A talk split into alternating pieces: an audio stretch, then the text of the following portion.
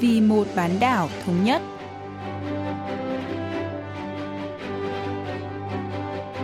Mỹ Linh xin kính chào quý vị và các bạn. Mời quý vị và các bạn theo dõi chuyên mục Vì một bán đảo thống nhất của Đài Phát thanh Quốc tế Hàn Quốc KBS World Radio. Trong phần 1, diễn biến quan hệ liên triều, chúng ta sẽ nghe chi tiết về các sự kiện chính trị lớn được Bắc Triều Tiên tổ chức vào tháng 1 năm 2021. Ở phần tiếp theo, cận cảnh Bắc Triều Tiên, mời các bạn tìm hiểu về tình trạng ly hôn tại miền Bắc.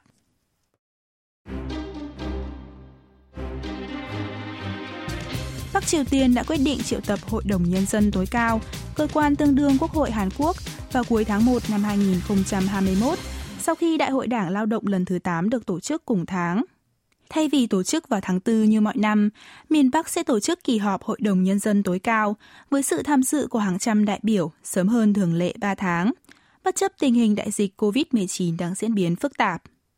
Sau đây, nhà bình luận chính trị Choi Young-il sẽ cho chúng ta biết thêm về các sự kiện chính trị lớn mà miền Bắc tổ chức vào tháng 1 năm sau. 북한의 최고인민회의는 최고의결기구입니다. Hội đồng Nhân dân tối cao là cơ quan nhà nước có quyền lực cao nhất của Bắc Triều Tiên. Miền Bắc thường tổ chức họp Hội đồng Nhân dân tối cao vào tháng 4 hoặc sớm nhất là vào tháng 3 hàng năm để công bố các quyết định, chính sách quan trọng như xem xét các kế hoạch chính trong năm, thông báo về việc cải tổ nhân sự tại các cơ quan nhà nước và thẩm định ngân sách của năm. Dù có vai trò tương tự Quốc hội Hàn Quốc, nhưng kỳ họp Hội đồng Nhân dân tối cao miền Bắc chỉ được tổ chức một hoặc hai lần một năm. Lý do Bình Nhưỡng quyết định giờ phiên họp này sang tháng 1 năm sau đang thu hút nhiều sự chú ý. 내년에는 1월에 열겠다라는 발표가 나오면서 연초로 최고인민회의를 당긴 이유가 무엇인가에 관심이 또 주목이 되고 있는 상황입니다. Các sự kiện công bố đường lối chính sách chi tiết của nhà nước, như bài phát biểu năm mới của Chủ tịch Ủy ban Quốc vụ Bắc Triều Tiên Kim Jong-un, Đại hội Đảng Lao động lần thứ 8 và kỳ họp Hội đồng Nhân dân tối cao đều sẽ diễn ra vào tháng 1 năm sau.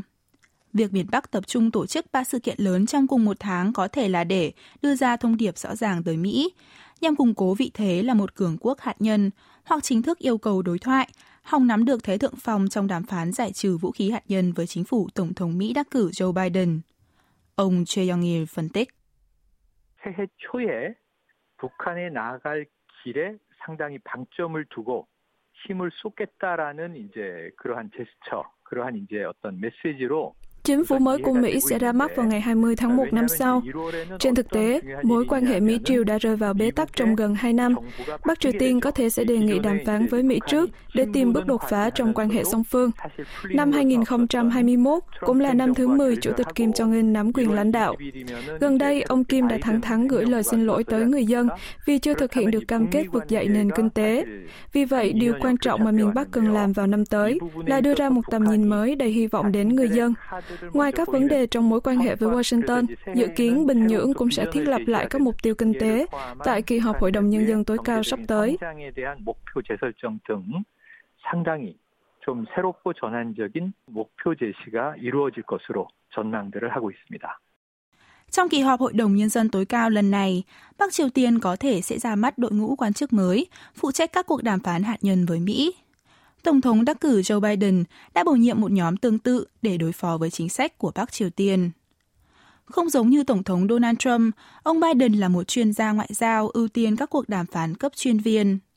Trên cơ sở đó, Bình Nhưỡng có thể sẽ giao các vấn đề đối ngoại cho Phó Chủ tịch Ủy ban tuyên truyền Đảng Lao động Kim Yo-jong, em gái của nhà lãnh đạo Kim Jong-un, hoặc thành lập một nhóm đàm phán hạt nhân mới do Thứ trưởng Ngoại giao Choi Son-hee lãnh đạo cũng có khả năng miền Bắc sẽ cử những quan chức từng giữ vai trò nòng cốt trong các cuộc đàm phán hạt nhân với Mỹ kể từ giữa những năm 1990, thời điểm Bình Nhưỡng và Washington ký thỏa thuận Geneva tại Thụy Điển để đi đầu về ngoại giao. Nhà bình luận Choi Young-il cho biết. 김여정 부부장이 지난 수요일 아침에 속보로 전해진 바에 따르면 Ngày 9 tháng 12, bà Kim Yo Jong đã chỉ trích phát ngôn của Ngoại trưởng Hàn Quốc Kang Kyung Hoa gần đây liên quan tới các biện pháp phòng dịch COVID-19 của Bắc Triều Tiên. Bà Kim khẳng định Bắc Triều Tiên sẽ không bao giờ quên những lời nói của Ngoại trưởng Kang và bà Kang sẽ phải trả giá đắt cho những phát ngôn của mình Về động thái này, một số nhà phân tích dự đoán bà Kim Yo-jong có thể sẽ trở thành quan chức dẫn đầu trong các cuộc đàm phán với Mỹ. Một số ý kiến khác lại cho rằng có thể các chuyên gia ngoại giao từng phụ trách đàm phán hạt nhân với Mỹ trước đây của miền Bắc như đại sứ lưu động Bắc Triều Tiên Kim Yong-kim, cựu ngoại trưởng Ri Yong-ho, sẽ phù hợp hơn để đối phó với chính quyền ông Biden. Liên quan đến nhóm quan chức đàm phán hạt nhân mới, cần phải chờ quyết định của Hội đồng Nhân dân tối cao vào tháng 1 tới. 이것도 이 최고인민회의에서 어떤 결정이 내려지는지를 1월의 인사를 우리가 지켜봐야 할 이유가 되고 있습니다. Trong bối cảnh Bắc Triều Tiên đẩy nhanh các lịch trình chính trị trong tháng 1 năm sau, cùng với sự ra mắt của chính phủ Tổng thống Mỹ đắc cử Joe Biden, mối quan hệ Mỹ-Triều có thể sẽ có sự thay đổi. Trước khi nhậm chức, ông Joe Biden được cho là đang cân nhắc chính sách đối với miền Bắc. Ngày 3 tháng 12, đài CNN của Mỹ đưa tin nhóm chính sách ngoại giao của Tổng thống đắc cử Biden có kế hoạch xem xét lại các lá thư trao đổi giữa Tổng thống Donald Trump và nhà lãnh đạo Bắc Triều Tiên Kim Jong-un. Song song với việc liên hệ với chính phủ ông Biden, Seoul đang tìm cách ngăn chặn hành động khiêu khích chiến lược của Bình Nhưỡng. Tháng 1 năm sau được coi là thời điểm vàng để mang lại một số thay đổi tích cực cho quan hệ Mỹ-Triều cũng như quan hệ liên triều. Ông Choi Young-il phân tích. 트럼프 대통령 시절에 2017년에는 북미 관계가 거의 뭐 전쟁 직전까지 가는 Việc Bắc Triều Tiên và Mỹ từng đứng trên bờ vực chiến tranh vào năm 2017, nhưng quan hệ hai bên lại đột ngột thay đổi theo chiều hướng tốt hơn vào năm 2018, là minh chứng cho thấy chính trị là một vấn đề rất khó đoán. Vấn đề ngoại giao cũng rất dễ bị ảnh hưởng bởi quyết định của các nhà lãnh đạo và các tình huống phức tạp. Miền Bắc có thể sẽ công bố một thông điệp mới vào tháng 1 năm tới, thông qua bài phát biểu chúc mừng năm mới của Chủ tịch Kim Jong-un hoặc kỳ họp Hội đồng Nhân dân tối cao. Về phần mình, Seoul cần phân tích kỹ lưỡng mục đích thực sự của Bình Nhưỡng và tạo ra một bầu không khí ngoại giao thuận lợi với tư cách là người hòa giải để thúc đẩy Bắc Triều Tiên và Mỹ tiến tới bàn đối thoại. Bước vào giai đoạn cuối cùng của nhiệm kỳ 5 năm vào năm tới, chính phủ Moon Jae-in được kỳ vọng sẽ nỗ lực mạnh mẽ hơn nhằm tạo ra một số kết quả tích cực trong quan hệ Mỹ-Triều và Liên Triều. 문재인 대통령이 보다 전환적이고 강력한 시도를 할 것이다. 이렇게 예상이 되고 있고 그렇게 하지 않을 수 없는 상황으로 보여지기도 합니다. Mặt khác, các chuyên gia ngoại giao chỉ ra khả năng Bắc Triều Tiên có hành động khiêu khích nhằm vào chính phủ mới của Mỹ. Ngày 8 tháng 12, Thứ trưởng Ngoại giao kiêm đặc phái viên phụ trách chính sách Bắc Triều Tiên thuộc Bộ Ngoại giao Mỹ Stephen Biegun đã đến Seoul để thảo luận với các quan chức Hàn Quốc về việc phối hợp trong các chính sách Bắc Triều Tiên. Trong một buổi tọa đàm vào ngày 2 tháng 12, Chủ tịch Hội đồng Tham mưu trưởng Liên quân Mỹ Mark Milley cũng nhận định rằng miền Bắc có thể sẽ tiến hành các hành động khiêu khích quân sự. Cuối tháng trước, Mỹ đã cử máy bay trinh sát bay trên không phận của Hàn Quốc trong 3 ngày liên tiếp để giám sát bất kỳ dấu hiệu khiêu khích nào từ Bình Nhưỡng. Ông Choi Young-il lý giải. 그런데 이제 바이든 행정부 여서가 아니라 미국의 새로운 행정부가 새로운 대통령과 새로운 정권이 Trong quá khứ, Bắc Triều Tiên thường có các hành động khiêu khích vào khoảng thời gian Mỹ chuyển giao chính quyền, sau đó thay đổi thái độ hoặc tiếp tục giữ lập trường cứng rắn. Các chuyên gia an ninh suy đoán miền Bắc có thể sẽ có động thái khiêu khích vào khoảng ngày 20 tháng 1 năm sau, nhưng điều quan trọng là mức độ khiêu khích của Bình Nhưỡng. Bắc Triều Tiên có vẻ đã cố gắng không chọc tức Tổng thống Donald Trump khi chỉ trình làng vũ khí cải tiến trong cuộc duyệt binh hồi tháng 10. Tuy nhiên, một số báo cáo cho biết biết ông Trump đã rất tức giận. Dù thế nào đi chăng nữa, Washington vẫn sẽ tiếp tục cảnh báo các hành động khiêu khích của Bình Nhưỡng trong khoảng thời gian trước khi ông Biden nhậm chức. 자, 바이든 이 행정부는 취임식 이전에도 북한 도발에 대한 경고 메시지를 계속 내보내게 될 겁니다. Bắc Triều Tiên đã báo hiệu trước rằng tháng 1 năm 2021 sẽ là thời điểm chính trị quan trọng vì nước này sẽ tổ chức một loạt các sự kiện như Đại hội Đảng Lao động, và phiên họp Hội đồng Nhân dân tối cao. Mặc dù nhấn mạnh tầm quan trọng của việc ứng phó với đại dịch trên toàn quốc bằng tăng cường các biện pháp phòng dịch COVID-19, Bình Nhưỡng lại lên kế hoạch tổ chức một loạt các sự kiện chính trị quy mô lớn với sự tham gia của hàng trăm người. Chúng ta hãy cùng chờ xem Bắc Triều Tiên sẽ đưa ra những chính sách đối nội và đối ngoại nào vào tháng 1 năm 2021.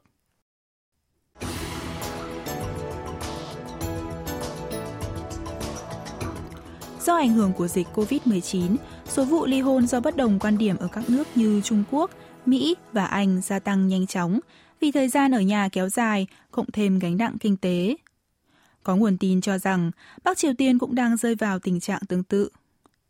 Tuy độ chính xác của nguồn tin này còn hạn chế, nhưng nó cũng cho chúng ta thấy những thay đổi trong xã hội miền Bắc. Sau đây, luật sư Oh Hyun Chung sẽ cho chúng ta biết thêm về tình trạng ly hôn tại Bắc Triều Tiên. 올해 들어서 부부간의 이혼으로 인한 북한 주민들의 가정 파탄 사례가 점점 증가하고 있다고 합니다. Năm nay, số vụ ly hôn của các gia đình ở Bắc Triều Tiên có xu hướng gia tăng. Nguyên nhân chính được cho là do đại dịch COVID-19 kéo dài, dẫn đến khó khăn về kinh tế, vốn là gánh nặng đối với các bà nội trợ. Tình trạng xung đột trong gia đình ở miền Bắc càng trở nên nghiêm trọng hơn vì người phụ nữ giờ đây không thể đến chợ để buôn bán. Nhiều cặp đôi cũng đang trì hoãn kết hôn hoặc hủy hôn, đồng thời ngày càng có nhiều cặp vợ chồng trẻ chung sống với nhau, hoãn việc đăng ký kết hôn hoặc sinh con. Chính quyền Bình Nhưỡng hạn chế cho phép người dân ly hôn. Vì vậy, hầu hết các cặp vợ chồng nếu muốn đường ai nấy đi, thường chọn cách ly thân thay vì đệ đơn ly hôn theo luật. 갈라서려는 부부들은 대부분 법적인 정리 없이 이혼 신고를 하지 못하고 별거 형태로 이제 부부가 갈라서는 경우가 많다고 합니다. Ở Hàn Quốc, nếu cuộc ly hôn nhận được sự đồng thuận từ hai phía, các vợ chồng sẽ ký vào đơn ly hôn rồi nộp lên tòa án để phân xử. Nếu một trong hai người không đồng ý ly hôn, người muốn ly hôn có thể đệ đơn yêu cầu đơn phương ly hôn lên tòa án địa phương. Trong khi đó, ở miền Bắc, các cặp vợ chồng muốn chia tay phải có phán quyết của tòa án. Ông Oh Hyun Chung phân tích. 북한에서도 이혼 제도는 법률로 정하고 있습니다. 북한의 가족법은 6장 54개 조문으로 구성돼 Cơ chế ly hôn ở Bắc Triều Tiên được quy định trong pháp luật. Luật gia đình của miền Bắc gồm 6 chương và 54 điều. Trong đó, điều 20 quy định vợ chồng chỉ được ly hôn khi có phán quyết của tòa án. Vì vậy, nếu muốn được ly hôn, thì vợ chồng phải đưa nhau ra tòa xét xử. Quy định này được đưa ra vào năm 1956 trong quyết định số 24 của nội các Bắc Triều Tiên và vẫn được áp dụng đến nay. Đây là lý do việc ly hôn dưới sự đồng ý của hai bên không được công nhận tại miền Bắc. Các gia đình ở miền Bắc tồn tại vì lợi ích của đảng lao động và nhà nước. Các cặp đôi tổ chức lễ cưới không chỉ dưới sự chúc phúc của người thân trong gia đình hay bạn bè, mà còn dưới sự giám sát của các cán bộ đảng tại địa phương. Tương tự, quá trình ly hôn cũng chịu sự ràng buộc, can thiệp của đảng và nhà nước, chứ không phải chỉ là một vấn đề cá nhân.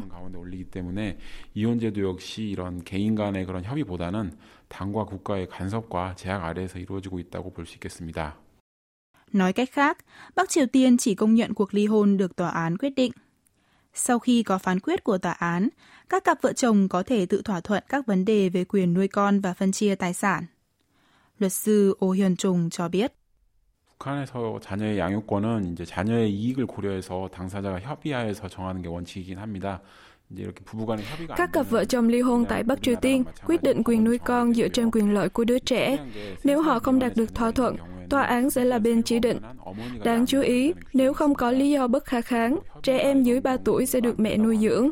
Người vợ hoặc chồng không nuôi con phải chu cấp cho bên còn lại tiền nuôi con cho đến khi đứa trẻ đủ tuổi lao động. Tòa án ấn định mức chi phí nuôi con trong khoảng 10% đến 30% thu nhập hàng tháng của vợ chồng, tùy theo số người con. Sau khi ly hôn, tài sản sẽ được chia theo thỏa thuận giữa hai bên.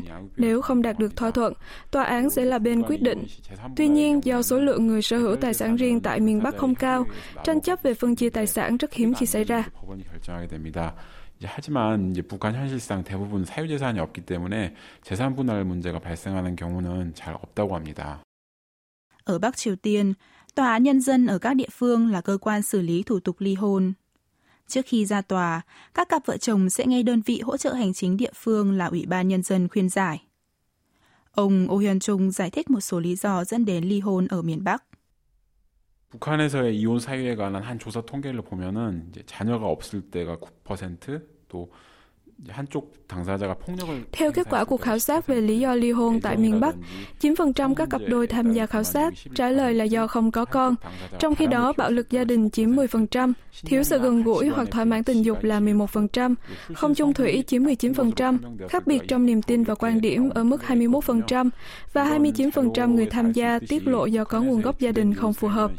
Điều đáng ngạc nhiên là niềm tin và gia cảnh khác nhau lại là hai lý do chiếm gần một nửa tỷ lệ nguyên nhân dẫn đến đến ly hôn.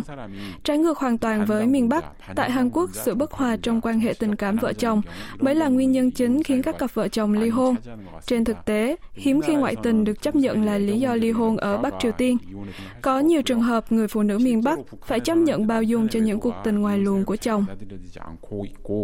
남편의 의도를 직접 목격한 경우에도 이제 여자 입장에서 스스로 참을 참는 경우가 많고요. 이혼 사유로서 쉽게 관철되지 않는 경우가 많다고 합니다. Thủ tục ly hôn khó khăn cũng được cho là lý do dẫn đến việc tỷ lệ ly hôn ở miền Bắc không cao. Hầu hết người dân không có khả năng chi trả các chi phí cao cho quá trình ly hôn. Thêm vào đó, không có nhiều lý do ly hôn có thể được chấp nhận và ly hôn còn bị coi là một hành động nhục nhã. Vì vậy, thực tế, có rất ít trường hợp ly hôn ở Bắc Triều Tiên. Ông Oh Hyun Chung lý giải. 실제로 1990년대 중반에 있었던 고난의 행군 시기에 경제적 능력이 부족하고 먹을거리를 잘 집에 가져오지 못한 Trong thời kỳ kinh tế cực kỳ khó khăn giữa những năm 1990, còn được biết đến là thời kỳ tháng 3 gian khổ. Rất nhiều người vợ tại Bắc Triều Tiên đã đệ đơn ly hôn vì người chồng không có khả năng tài chính và không mang lương thực về nhà, khiến số vụ ly hôn tăng mạnh. Vì lý do đó, sau các biện pháp cải cách kinh tế vào tháng 7 năm 2002, Bình Nhưỡng đã nâng chi phí thủ tục ly hôn lên cao tới 80% mức lương trung bình hàng tháng của người lao động, gây khó khăn hơn cho việc ly hôn. Ngoài ra, những người muốn ly hôn lần thứ hai trở lên phải nộp đơn lên tòa án cấp cao hơn và người phụ nữ ly hôn chồng có thể bị cắt tiền cấp dưỡng. Theo quy định tại Điều 86 Luật Tố tụng hình sự miền Bắc, tòa án sẽ bác bỏ các vụ kiện ly hôn đối với các cặp vợ chồng, trong đó người vợ đang mang thai hoặc có con dưới một tuổi. 그래서 이제 남자 쪽에서 이혼을 해주려고 해도 이런 법 규정 때문에도 이혼을 더욱 하기가 어려운 부분이 있습니다. Bên cạnh đó, ở Bắc Triều Tiên vẫn còn tồn tại quan niệm tiêu cực về phụ nữ ly hôn. Vì vậy, nữ giới thiệt thòi hơn nhiều so với nam giới về mặt này. Do đó, người vợ thường bị chồng chi phối trong hôn nhân và nhiều phụ nữ phải chịu đựng văn hóa gia trưởng để tránh phải ly hôn. Hy vọng miền Bắc sẽ sớm cải thiện tình trạng này trong tương lai.